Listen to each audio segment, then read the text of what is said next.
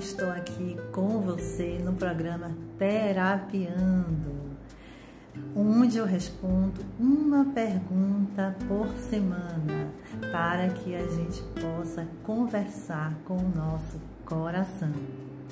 Bom, hoje a pergunta que chegou para mim foi a seguinte: Como superar o luto? E eu achei muito interessante essa essa questão porque traz uma outra questão envolvida, um outro viés, que é as pequenas mortes do eu. E as pequenas mortes que acontecem em nossa vida. Quando a gente pensa em luto, sempre a gente se refere à perda né, de um ente querido, partida de alguém que a gente gosta muito. Mas o luto não se refere apenas a esse tipo de morte. Por exemplo, quando a gente perde o emprego ou quando a gente é, de, é, pede demissão voluntariamente, né? Quando é, a gente muda de uma cidade, de uma casa, quando a gente termina um ciclo de estudos, quando a gente se forma na faculdade, na escola, né? Claro, também quando termina um relacionamento, quando um amigo, uma amiga vai embora para outro estado. Tudo isso são pequenas mortes, onde a gente é convidado para viver pequenos lutos. E eu acho que a primeira coisa aqui é identificar quando ocorre o luto, né? Para além de situações de perda é, grandes e definitivas, existe essas, é, essas rupturas que a gente precisa aprender a reconhecer como tal, como fechamento de ciclo, como uma transição para uma nova vida, uma nova fase, e viver, viver esse momento, se dar o devido tempo, mesmo que às vezes as coisas aconteçam rapidamente, né, que as mudanças se sucedam? Mas a gente precisa se dar internamente esse tempo. É, e como é que se dá esse tempo? O luto geralmente tem quatro fases. Quando a gente fala de um luto com dor, né, com sofrimento, nós podemos passar por essas fases é, todas, ou não, a gente passa mais por uma ou menos por outra, a gente pode ir e vir nessas fases. Então, são elas, em linhas gerais, a negação, né? Às vezes a gente custa, custa de, perceber que aquilo acabou e fica querendo de alguma forma retornar com aquilo.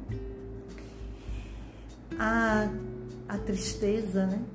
A tristeza, a dor, a angústia, a depressão, muitas vezes pode ocorrer, a falta de ânimo para continuar em frente, para é, colocar outra coisa no lugar, né? para se levantar e seguir a vida. A raiva, né? Raiva da gente, raiva do outro, raiva da situação, raiva do mundo, raiva de Deus, também ocorre, é natural nesse processo de luto. E finalmente, ah, temos também a barganha, que é quando a gente tenta, de alguma forma, retornar ao passado por meio de uma barganha. Por exemplo, faz promessa, né? Diz pro para o outro que não vai mais fazer aquilo, né? Chega para o chefe e diz que vai trabalhar dobrado e por aí vai. Tenta negociar uma forma de continuar é, com o status quo original. E a última fase é a aceitação.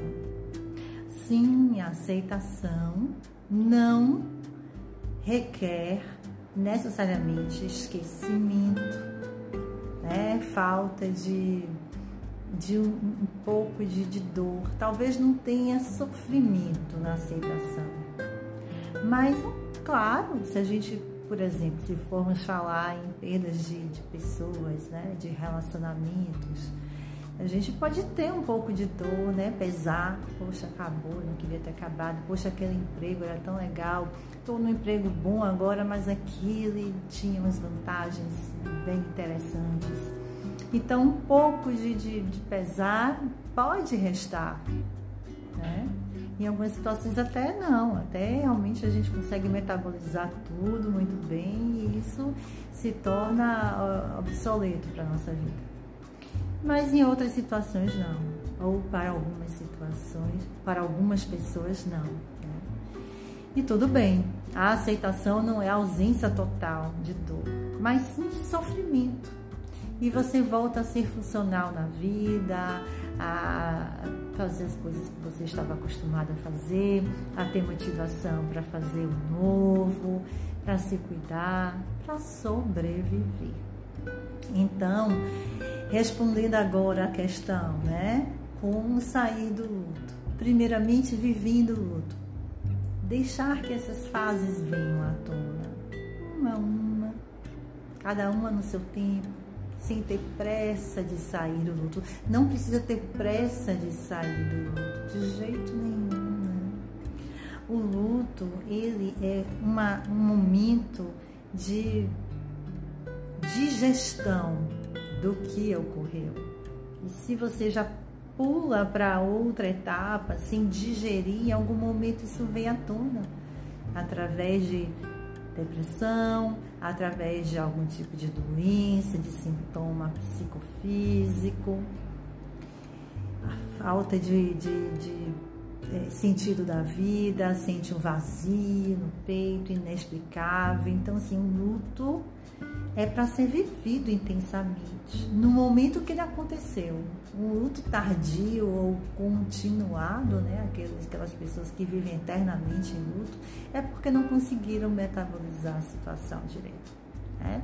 Então, primeira coisa é viva o luto plenamente, com a certeza de que ele vai passar, com a certeza de que a aceitação virá, porque essa é a certeza, essa é a esperança, esse é o caminho do luto. É para onde o luto vai nos levar, se for adequadamente vivido. Ah, Andréa, eu vou viajar para esquecer, né? Eu vou sair, tomar todas para esquecer. Nada contra, mas não vai esquecer. Vai ser só momentâneo isso, né? Então, se você tiver numa fase lutada, é, não quiser sair, não quiser estar com muitas pessoas, mas estiver bem, estiver funcionar, ok. Não acho bom cortar com todos os vínculos, né, com, com as outras pessoas, porque isso vai te nutrir, vai te ajudar quando você precisar sair dele, né, do luto. Mas estar consigo mesmo é o que o luto pede, né? E uma outra coisa é soltar o passado. As coisas chegam ao fim porque tem que chegar porque não há mais energia para continuar. Só que a gente está acostumado a, a, entender que as coisas chegam ao fim porque são ruins, estão de uma forma é, que não estão mais saudáveis para a gente. Não, nada disso. As coisas chegam ao seu fim porque tem que chegar. Na vida tudo nasce, cresce e morre. E não porque foi ruim, porque chegou ao seu final, não teve mais energia. Tudo na vida é assim, com os seres vivos, né? com tudo que existe. Então, saber soltar o passado no passado e saber receber o futuro que está aí, chamando por você. Então, como superar o luto? É, entender, valorizar, honrar cada história que vivemos e se abrir para o novo, abrir o coração e o espírito para ser e fazer diferente. Fica bem, namastê, até o próximo episódio.